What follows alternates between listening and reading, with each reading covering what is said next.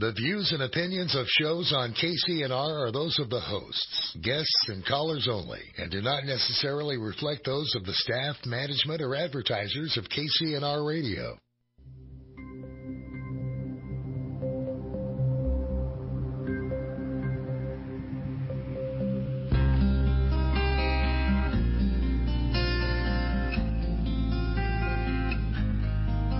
Good morning, everyone. This is Dr. Patricia Bay, and you are tuning in to Therapy in a Nutshell here on KCNR, your talk radio, 96.5 FM and 1460 AM. We are live this morning, so if any of you would like to call in and ask a question or make a comment or just whine a little bit, that's fine. The phone number is area code 530 605 4567. Okay, and you can also go to kcnr1460.com and write a comment on the chat, and my producer Jared will make sure that I see it. Okay, today we are talking about family drama. And uh, many of you know that when I choose a topic for the radio show on Saturday mornings, it's something that I see popping its head up in my therapy sessions during the week in my office. And family drama comes up often in my office and has for the 34 years that I've been in private practice. I hear it all the time. But this week, particularly, several people, several families are dealing with some intense family drama. And it just really reinforced that idea that I need to be talking about this today. So I wanted to let you know that family drama happens in almost every family everywhere. Now, occasionally, I have to say that I have seen families that are very peaceful, very calm, there's no drama, everybody's happy, but those don't exist very often. So if you have one of those families, count your blessings because it is more usual for families to have something going on somewhere that people have to deal with, struggle with, uh, take care of, and endure. So today we're going to be talking about just what does family drama look like for a lot of families. And I'm going to give you some examples, real life examples from people that I've seen over the years. Of course, I will disguise identities and family dynamics so you can't tell who they are. But I wanted Uh, part of the reason I'm going to share examples is because you really need to know that you're not alone and other families have the same kind of stuff that goes on. I also want to really explain how family drama can make each of us feel and what we struggle with regarding it so that you understand your own feelings. And then by the end of the show, I want to really give you some skills for surviving family drama in a healthy way. I'd like to tell you that we could snap our fingers and make it go away, but it's not going to happen. So, surviving it, bringing a better you to the table, literally to the table, can make a big difference in how you deal with the drama in your own family. So, what I've seen over the years in my private practice as a marriage family therapist in Northern California is that family drama is an, a source of incredible sadness for people. And the main reason for the sadness is that everybody wishes it were different. Nobody wants their family to look dysfunctional or to be mean or say rude things. And they're incredibly sad when it isn't how they want it to be. So know that when you are feeling upset and triggered and sad, that that's what most people feel when they've got family drama. And the, the family drama that I hear the most is around the holidays. Now that's that's when it raises its head in my office a lot. And it's so funny because I always take a couple weeks off over the holidays. And the main reason is because during that couple weeks right around Christmas and New Year's, people either don't show up for their appointments and then I'm left holding the bag or feeling like Scrooge if I charge them for their no show. So it's just a lose for all around the all around when that happens. But the other thing is a lot of what people are angsing out about is getting together with their families for the holidays. And I have learned over the years that if they just get past the holidays, and they survive, then the issue puts itself away and they don't want to deal with it again until the next year. Now, there are those people that say, look, I'm sick and tired of how I respond to this family drama, and I would like to change my response to it. And that's really cool to work with in therapy because that's where the change can occur. So, around the holidays is a big thing. So, when you feel anxious and nervous about getting together with family and extended family, know that there's probably some specific things that really bother you. And it helps to stop and sit down and say, what are those things that I'm worried about? Now, in my office, I often hear when the whole family gets together, there's all kinds of subtle little remarks and things that are made that create stress. Let me give you a couple of examples. Let's say that you're single and your family is stressed about you getting married or bringing grandkids into the family or doing what they expect to be quote unquote normal. So you might feel the subtle pressure of, you know, oh, Sally, so you're still single, huh? Play in the field? Well, when are you going to settle down and get married? You know, we'd like a couple of grandkids. And that pressure is difficult, especially if Sally wants to be married or Sally is choosing to never marry and has to deal with that conflict within her family. And that's just a, a, kind of an example. It's when your family wants something different for you than what you want for yourself, and they start to impose their will on you. That creates family drama. Um, sometimes it's about how we look or how we feel. You know, did you change your hair again? Um, have you gained or lost weight? Have you um, come out as being a different sexual orientation than your family knew you to be or expected you to be, or their family, their religious values abhor? So, you know, some of those things create a whole lot of family drama. And it can be subtle you know, where little quiet passive aggressive remarks, or it can be huge where it actually becomes a family battle at the table. Now, the other part of family drama that I see a lot revolves around alcohol. And not just alcohol, because sometimes there's drugs and alcohol involved. And often in families, there's drugs involved where somebody doesn't know it. They don't know that Aunt Martha took a Xanax before she showed up at the table and then drank two glasses of wine, and now she is slurring her words and saying anything that comes to her mind. But alcohol and drugs can create dynamics within a family that people expect or that they don't know how to handle. So that's a, an interesting dynamic because many families know that for example, oh, Uncle Joe's going to get drunk again at Thanksgiving, and I don't know how to deal with him when he starts leering at me or making sexual jokes. And I hear stuff like that a lot. So I know some of you are smiling because you're thinking about what happens in your families, and it's kind of dysfunctional and strange. And the the main purpose of this show is to let you know that this is usual. I don't want to say normal because I don't think any family is totally normal, but it happens all over the place. So you're not unusual in what's going on with you. So when we come back from the break, I want to tell you a couple of examples of things I've actually dealt with in therapy with people and that they have to come to terms with in order to begin to bring a different self to their family drama and to the interactions that happen in their households. So we're going to go to break and we'll come back in a minute.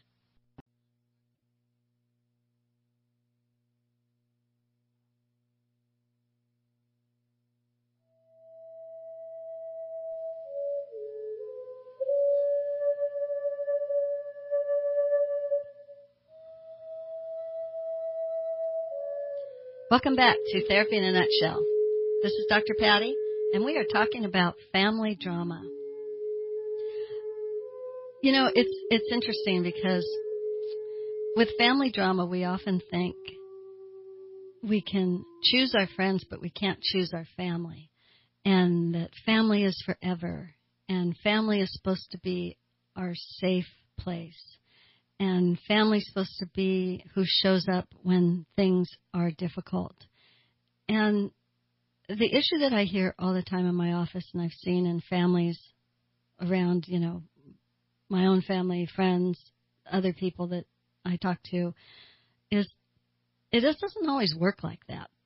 Sometimes your family is not your safest place. And recognizing that can be extremely sad.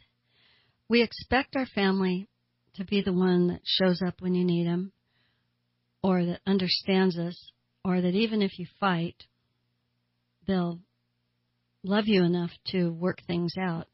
But that is not always the case, and I often see it happening in other ways. So, one of the biggest sadnesses for people is that their family is not what they thought it was, expected it to be, or need it to be. Uh, it's interesting. In uh, my husband Rich passed away of a behavioral variant frontal temporal degeneration, a terminal brain disease, and it was 10 years of stress as he was getting more and more ill.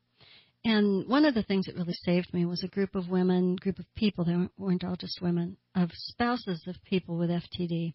And we had a Facebook group and we supported each other a lot. And one of the things that we all talked about was the level of family drama and how family would play a big issue in the stress of dealing, of caregiving somebody with a terminal illness. And it amazed me to hear how many of us that were supportive of each other on that site had family members that we we joked around we called it they mamboed out. They would find a way to not be involved, and it often came under the guise of getting mad. They would say, "You're doing this, or you're doing that, or you said this, or you're bad because of this, or you're making your LO, your loved one, you're making your loved one look worse than he really is, or and and we were all blown away that people would that our family members would say things like that when we were struggling with dealing with terminal illness. But what I've come to recognize over a long period of time and what I do in my practice and dealing with caregivers with terminal illness and experiencing a lot of the caregiving stress myself is that it's often very convenient for people to mambo out. They will pick something that makes them angry, and rather than deal with it or straighten it out or duke it out and come to terms and put it behind them, they use that as an excuse to mambo out. And it's interesting because all of us who are caregivers for terminally ill frontal temporal degeneration people would recognize why they would want to mambo out. FTD sucks. It was a horrible disease to watch Rich succumb to. And we understood why, if somebody could mambo out and not be a part of it, not have to help and not be supportive, that it was convenient for them to find a reason to be mad. And so, on one hand, we understood, and on the other hand, we felt, most of us felt very abandoned and betrayed. And that was really struggling, a, a point of struggle for all of us because prior to that, most of us had the expectation that family would be there. They would not abandon us. They wouldn't look for reasons to be mad and mambo out. So it's it's just something to recognize that even family, even some of your best friends, can turn on you and say, "I'm out of here." And the sadness of that and the excruciating pain of that is difficult for many it, because it's not what we expected it to be. So, what if we, as people, as humans, stopped expecting our family to always be the safe place? It doesn't mean you don't appreciate it when they are. I think it's beautiful when families are your safe place. But what if you recognize that sometimes that's not going to be the case? So there's a letting go of your expectation that your family will be there for you. And I'll tell you that is extremely grief striking when you when you finally sit down and say, "Wow, they aren't going to show up. They aren't going to be supportive. They're going to be mad at me for that. Oh my gosh." So it's it's huge when that happens. So that's one of the first things about dealing with family drama is recognizing that your own expectations and beliefs and hopes and dreams can be dashed on what you thought family was, especially if you're the type of person who would never abandon somebody. It makes it even harder to understand how somebody could abandon you. So, recognizing that, and then recognizing that you are a part in that whole family drama, and your expectations have been a part in that drama. So, letting go of expectations is huge. There's a concept that I've talked about in prior shows that I call empty hands. Empty hands is about letting go of expectations. When we stop and look at what are the things that we hold in our hands that we expect, and then those things don't happen, we're left with an armful of expectations that create disappointment and sadness and hurt. The secret is to recognize what our own expectations are. And they're often based on what we would do, what we think, what we would judge to be correct or right. And it isn't always what others believe.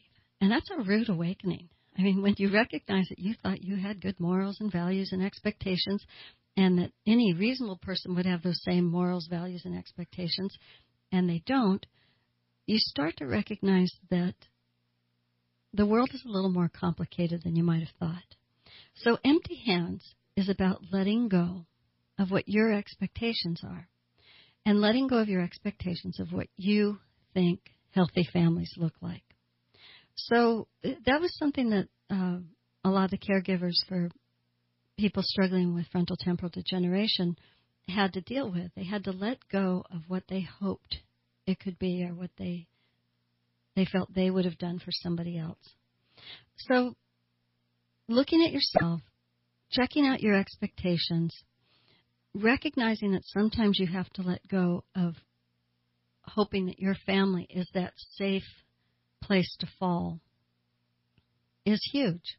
And it's even sad talking about it because it's extremely grief striking to recognize that you have to let go of something that you wish could be. I have a theme word that I use a lot, and it's the word unnecessary. So often when we look at family drama and abandonment and betrayal and it not being a safe place and the reasons why that occurs, they, they all seem so unnecessary. Like if everybody could just relax and chill a little bit and be quiet, maybe it wouldn't need to be necessary for people to be hurt within the family. So it's interesting that when we have expectations, we tend to take it personally when somebody doesn't meet our expectation. So stop for a moment and say, what are my expectations within my family? My immediate family, my family of origin, my extended family that gets together maybe at holidays or weddings or funerals or whatever. And what do you take personally when they don't meet your expectation? Because there's kind of a formula that people do in their head. And that formula is if you really loved me, you would meet my expectation. You would accept me, you would believe in me, you would think like me, you would be there, you wouldn't abandon me, you wouldn't judge me. And those are the expectations we tend to have of family. And when they cannot or will not meet our expectation. Our translation is often, if you really loved me, you would do that. That is how we take things personally. Taking it personally is, you wouldn't do that to me if you cared about me. So stop for a minute and say, how do I take my family personally? Like if only they loved me more, they would do what I need them to do to accept me that is a huge step in bringing a different you to the table. You stop and say, What are my expectations of my family? How's that working for me? How do they meet those expectations or how do they disappoint me? And how do I define their behavior? Are they mean? Are they purposely disregarding me? Are they prejudiced? Are they undeveloped? Are they the wrong political party? Are they the wrong religion? Um, what's wrong with them? Why would they do that to me? That's where you can bring a different you. What if you said, I'm going to drop my expectations and it is what it is? Aunt Martha or Uncle Joe or that person in my family is just who they are, and it's not up to me to fix them, change them, make them better or different. It's up to me to let go of my expectations and learn not to take them personally. We're going to go to break in a minute, but when we come back, we're going to talk about some concrete ways that you can survive your family drama. So we're going to go to break and we'll be back in a minute.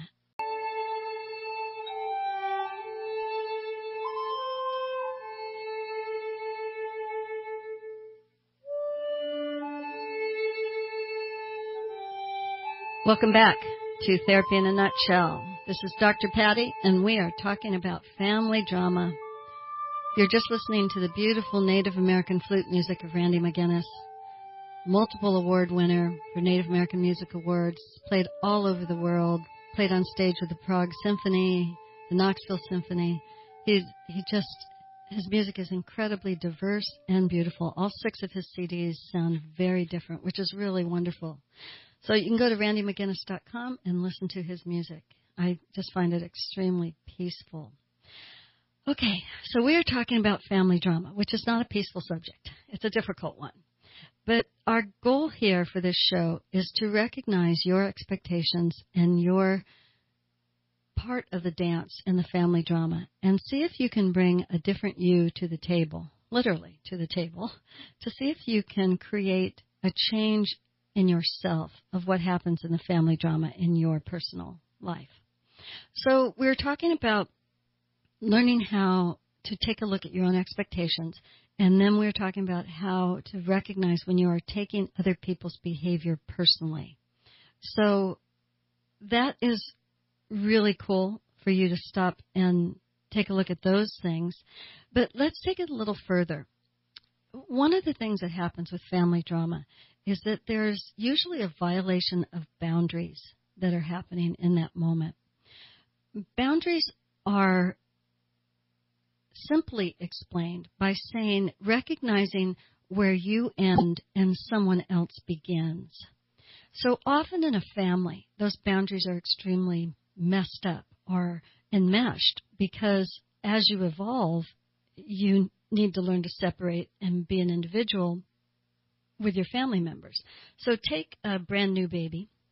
A brand new baby is very enmeshed with its parents, and as the baby grows and develops, it starts to create some separation. In a in a perfect world, that baby creates separation individuation, and by 10, 12 years old, they're much more independent. By 15, they're independent. By 18, they're just launching seamlessly and beautiful into, beautifully into the world. Well, I wish it happened like that all the time, but it doesn't. So those boundaries can be enmeshed in families where people never quite launched. Sometimes it's because the child didn't launch and clings in a dependent, fearful kind of way. And sometimes it's because parents cling and don't let go and allow their child to launch. And it can be a combination of all of that. So boundaries can get muddy and messed up, and families don't always know where one person ends and the other one begins. Let me give you an example. Let's say that your aged aunt has decided that she knows how you should be running your life. You should be married. You should have 2.3 children. You should be the same religion as her. You should not be doing this. You should be doing that. And why are you working and not staying home? And da, da, da, da, think of all the things that happens in families. That's a boundary violation. Your aged aunt is thinking that you should be like her and she's probably had 2.3 glasses of wine and is now stating exactly what she believes at the table, and you're starting to fume. That is a boundary violation. So just because your aged aunt doesn't know where the boundary is, doesn't mean that you can't know where the boundary is. So what do you do when your elder relative is violating a boundary on you and you're starting to fume and you want it to be different. There are some really cool things you can do. One is to practice silence, and that doesn't mean pissy, angry, turn all red in the face silence is you down two more glasses of wine trying to shut yourself up. No, that's not okay. Practicing silence is where you say, This isn't my monkey. This is my aunt's monkey. I'm not going to buy into what she's saying and I'm not going to engage with it. So you're practicing silence. The other is you can change the subject. You know, you remember that old statement, well, what about those Niners? You know, what about those 49ers? You're trying to change the subject with a little bit of humor, saying, okay, we're not going to talk about this because this is not a good conversation. So you purposely change the subject and with a little bit of humor. The other thing is you can change the subject in a very concrete way. And it really helps to go into your family drama situations with a good subject changer in mind, and hopefully a non triggering subject changer. Say you're sitting at the family Thanksgiving table and your aunt is now ragging on you because you haven't had children yet and your biological clock is ticking and blah, blah, blah, blah. So you've come armed with a subject changer and you say to the table, "Hey, did everybody hear that wonderful story about the the guy who was helping little kids and you know you've got some beautiful story that's not triggering it's not political. Um, it's a kind of story everybody could hear and say oh that's so wonderful how nice. Or you've got some good piece of news of something you're doing that everybody would say oh that's great. So you come armed with your subject changer that's non-triggering not over the top in any particular direction that's positive that's light and when the relative that tends to make trouble at the table starts in on their spiel, you're going to speak up with your subject changer. And and not in a rude way, but you're looking for the opportunity to interject something positive. So the other thing is another coping skill that you can do is you can take a break.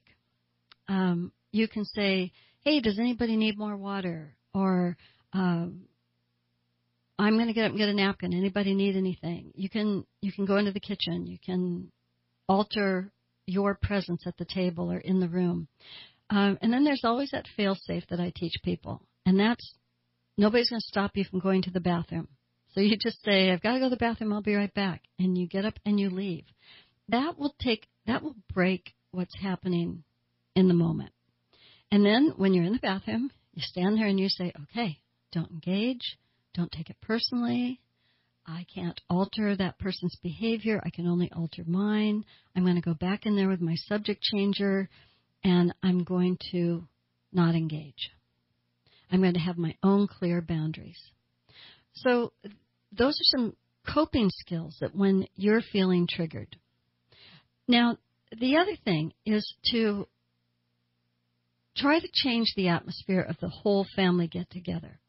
Like, for example, get some buy in from some key family members that you're going to do something fun, like play charades or ping pong or something that gets everybody out of themselves and into a funny, positive light. Um, there's a game that our family plays sometimes called LCR. It's left, center, right, which is a little dice game. It sells for like five or six bucks in a toy store and it's a simple dice game that you can play with poker chips or you can play with dollar bills, which is really fun, or quarters. Um, and you can play it if you're five years old or 95 years old. It's simple, it's easy, it's a blast. Everybody's laughing and talking and going around the table. And it's really cool, like when we play it with dollar bills and somebody in the family wins 60 bucks in dollar bills when they win the game. It's very cool so that's something our family does. But other families can have a great time playing charades or um, some kind of family game that gets everybody laughing and talking and out of the family drama. So go armed with that. And it is helpful if you have two or three or four other family members already on board that you're going to do this. So when you suggest it, the naysayer in the family doesn't go, oh, that's stupid. I don't want to play charades. That's, well, God, come on. That's dumb. No, you need three or four people saying, yeah, that'd be cool. Let's do it. And you have what you need to play the game or to do the thing. So you are purposely going into your family drama trying to change the interaction. All right, so uh, the other thing is to recognize that you're not responsible for how everybody feels, believes, or what their opinions are. And it's okay for you to practice silence. Is it ever okay for you to leave? Now, what I hate to see in families, and I hear about this all the time in my office, is I took it, I took it, we got in a big old fight, we started screaming and yelling. Finally, people were slamming out the door. Um, it was horrendously stressful. Um, now everybody hates everybody. No one wants to get together. Um, this happened at Thanksgiving, and now it's totally ruined Christmas. I hear stuff like that all the time. So, is it ever okay to actually leave? Of course it is. It's okay for you to take care of yourself and say, I, I cannot stay here any longer. But I really like it when people do that by standing in their truth. Standing in your truth is a coping mechanism for any kind of stress. You can look at your aged aunt and say, you know, you're my aunt and I love you and I value who you are, but our opinions differ greatly. And I would really appreciate it if you would value mine. And can we talk about something else? That's you standing in your truth. Now, let's say you do that and she keeps going on, or somebody else joins her, or the family gets into a big old row with different belief systems. You can say, Hey guys, you're my family and I love you, but I'm really kind of at my wits' end here. I'm kind of stressed out. I'm going to go ahead and go. Um, and I love you all, and I'll talk to you later, but I'm going to exit out here. So that's very different than getting up, cussing and swearing, slamming out the door, and saying things that you wish you could take back later. So exiting is okay. What I really want people to get out of this show about family drama is that toxicity and unhealthiness in families is rampant because we are all individuals and everybody brings their own dysfunction to the table. A lot of what we need to do with our families is quiet acceptance, not taking it personally, not trying to change anybody, set boundaries, stand in our truth, create a different atmosphere of what could happen so that it's more fun. And another coping skill is to get your family together and say, look, we've been having some pretty volatile and hostile family interactions. Let's change this. Let's make some agreements. Like our family agreed not to talk politics. That was a really good change for us. And it kept people from getting their feelings hurt and ruining family events. But everybody just kind of agreed to that, and everybody follows it. And if a stranger were there with us, or somebody brought a friend or whatever, and they started talking politics, our family might look at them and say, "Hey, our family's agreed we don't talk par- talk politics. It's not good for our family. It it hurts all of us." And they we just create the boundary. So listen to this show. Go back and listen to other podcasts like Trusting Levels. If you've got a family member that you wish you were closer to but you're not, listen to the show on Trusting Levels and back that person up. Still love them, but back them up and don't be as close to them. There's also um, other shows on depression and anxiety and communication. And a real powerful show for you to listen to if you're struggling with family drama is Standing in Your Truth. So you can listen to Therapy in a Nutshell on the Anchor podcast on Spotify or iTunes. Um, it's free. Feel free to share it with anybody that you think it might help. It's a lot of the lessons I've taught in therapy for 34 years. So this is Dr. Patricia Bay. And the show you're listening to is Therapy in a Nutshell. And our topic today has been family drama. Thank you so much for tuning in. The whole purpose of this show is to try to heal the world one hour at a time.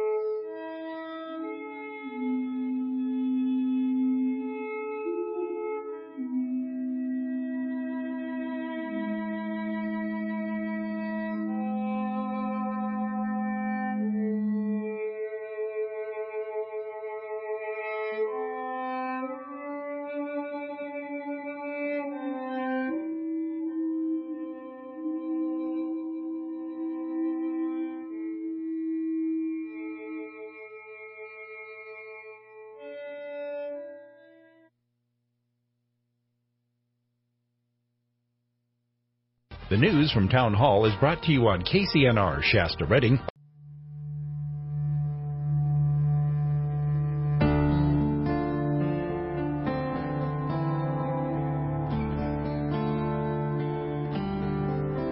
Welcome back to Therapy in a Nutshell. This is Dr. Patty, Dr. Patricia Bay, and you are listening to a show about family drama. Just then, you were listening to the beautiful music of Randy McGinnis, award winning Native American flutist, and it's just his music is so peaceful and so beautiful. It's one of the reasons I use it on this show. Thank you, Randy, for letting us so generously use your music. You can check out Randy at his website, randymcginnis.com or you can go to Spotify, Pandora, iTunes, Amazon, um, CD Baby. You can get his music anywhere. Okay, so we're talking about family drama. And I want to give you some case examples. Uh, some of them you can relate to, some of them might sound exactly like you. Um, and I am not going to use names, and I'm also disguising some of the family dynamics so that you can't place this on any particular person or family. But if it sounds like yours, it's probably coincidence because there's a lot that sound like this. So I want to give you a personal example first. And and this is a really good example of how a lot of the issues have to do with how we feel and not exactly what the other person is doing. In my family of origin, my brother and my sister were tall, lanky, skinny um, individuals. And so I was this short person. And in comparison to them, I spent a lot of my life thinking that I was short and fat and they were tall and lanky. And so I always had this kind of complex that it was that I wasn't good enough in terms of body image. And it, it led to things that I had to deal with and I came to terms with and it was a it was a good journey for me, but it was a difficult one. But after I had moved away from Los Angeles and moved up to Northern California, uh, my husband and I would go take the kids and we'd go down to LA and visit my parents. And every time before we would get begin to go Los Angeles, I'd start to get really anxious and nervous because the first thing my dad would always say to me was some comment about weight. He would either tell me I look like I'd gained weight or I'd lost weight, or he'd comment on those jeans look really good on you. And so I would get really nervous as to how I was going to be perceived when he first saw me. And I did this for a very long time. I mean, probably 10 years, maybe more. And then one day, I started thinking about, you know, this is really ridiculous that you hangs out for weeks before you're going down to see family on what weight comment is going to be made about you. And so I started kind of thinking, I, I don't need to do that, but I wasn't quite sure how to change it. So one, the next time I went and my dad made some comment about weight, I looked at him and I said, Dad, why do you always do that? He said, Do what? I said, You always comment about my weight when you first see me. And he said, Well, I just told you you look really good. And I said, No, it's not that. It's that I fear the judgment. And he goes, Well, I don't make a comment every time. And I said, Yes, you do. And he looked at me and he said, I'm so sorry. He said, I, I didn't know I did that. And I said, Well, you do. And it really freaks me out. And so we laughed about it. It was it was this moment, but I deeply appreciated that my dad looked at me and said, "Wow, I didn't know I'd do that." And what was really cool is my dad never did that again. And it took me quite a long time to not expect it. I mean, I would still anx out a little bit, but it was a huge turning point in the transformation of that momentary drama that created a lot of angst for me. And the change actually began to occur when I recognized I played a part in the dance. So when I started saying, gee, you don't need to be like this, Patty, straighten up here and do something different. And then when I actually communicated my anxiety to my father, and he listened, and he owned it, and he altered his behavior because he loved me. And I was always so deeply appreciative of that.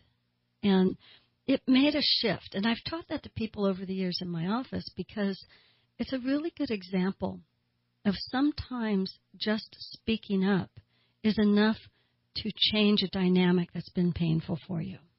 So that's a personal example of family drama. And, and my family's like anyone else. We have lots of family drama. and over the years, it's been interesting. But let's go on to another example.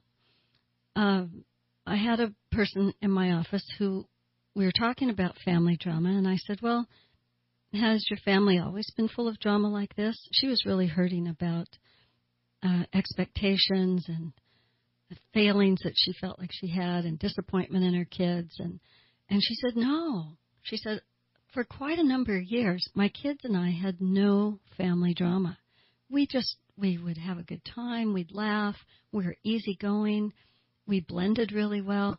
And it wasn't until I married the man she's married to now that she said the family drama started. And the dynamic changed between her and her children. It became more tense. There were issues around the new person in the family and issues around alcohol. And she said we just evolved into where we are now where it's it's not pleasant and it's full of drama and it's anxiety producing and it's tense and I don't like it. So in therapy we really looked at how her family used to be and how much she liked that and where it was now. And what was really cool about this person is she was very willing to look at what part she played in allowing this new drama to be carried out and how her willingness to accept it and just be silent about it and not try to create any positive changes was really adding and enabling the new family drama to occur. So that's a huge huge component in change. And when we get to the last part of the show, we're going to talk about really how to affect change in family drama in your family. But it was eye opening for her to stop and say, My family didn't always used to be like this. Let me give you another example. Um, I am hearing this more and more in my office. The contentious political atmosphere that is in our country right now is really affecting families. Um, I'm deeply appreciative in my own family. We have several varying political views, and our family has agreed we don't talk politics. And that's been very good for us. We all recognize nobody's going to change how anybody feels. No one's going to alter the world by ruining a family get together by talking politics. So we've all agreed it's an issue that we just don't deal with. And that works really well for our family. But I have a client, um, and he said to me, Our family dinners are absolutely ruined with talks of politics. And he said, You can almost feel everybody sitting on eggshells waiting for somebody to state their political view and create adversity at the table. He said it's like holding your breath, going, There it is. Okay, here we go. We're off and running. And he said, there's been screaming and yelling and slamming out doors and um I you know I never thought you were like this I can't believe you're my sibling and he said it's just been horrible in fact as the political climate has gotten more and more contentious his family has stopped getting together or they have started to polarize they don't want to invite just the family that they're like minded with but they're kind of doing that and then they worry that the other side of the family is going to find out they weren't invited. And it's just created a huge ordeal within this person's family. Um, we talked about, we brainstormed ways for them to create a different environment in the family, but it takes the whole family agreeing. Now, he could go to a family meeting and say, Look, I, this is ruining our family, and I want us all to agree that politics needs to stay out of our family get togethers. And maybe maybe they would do that. But the the controversy seemed to stem around one person who believes that everybody should believe like that family member believes and is a person who doesn't have great boundaries anyway in keeping their mouth shut on issues that they believe strongly in. So my client was saying to me, even if the whole family agrees, let's not talk about politics, we don't know if we can get that one family member to be quiet. So uh, then the family has to agree on what they're going to do if that family member brings it up. So we'll talk more about how to set those boundaries and make things work. The other issue for family drama that I hear all the time and have for 34 years is the substance abusing family member. There's many, many families have one or more people that gets drunk or shows up stoned or wants to, you know, just think they're relaxing and kicking back and, and they have that one or two or five more glasses of wine than they should have. And really kind of creates an atmosphere of I can say and do anything I want. We know that alcohol and drugs lower inhibitions. And when those inhibitions are lowered, people tend to say or do things that pop into their head. And they tend to lose the control of, that says, I should keep my mouth shut here, or it would be inappropriate for me to make that joke, or uh, it's really not funny. In fact, drunk people always think they're far more funnier than anybody else thinks they are. So that is a, a big issue with family drama is dealing with that one or more family member who is overindulging and creating an atmosphere that creates drama. So I know that uh, those of you that are listening to the show are probably listening because you've got drama in your own families, and there's probably a lot of head nodding going on out there because I talk to your friends sometime. Everybody has that one person that you can count on looking drunk, acting drunk, um, looking so stoned that they're falling asleep in their mashed potatoes. And it's somebody that's doing something crazy, and it puts a lot of stress on the whole rest of the family. So, recognizing how you feel in family drama, recognizing your own part in how you help perpetuate what's going on in your family, and recognizing that your family is probably like a whole lot of other ones, that you're not the only one who has to deal with all this stuff. So when we come back, we're going to start talking about how do we survive what's going on with family drama.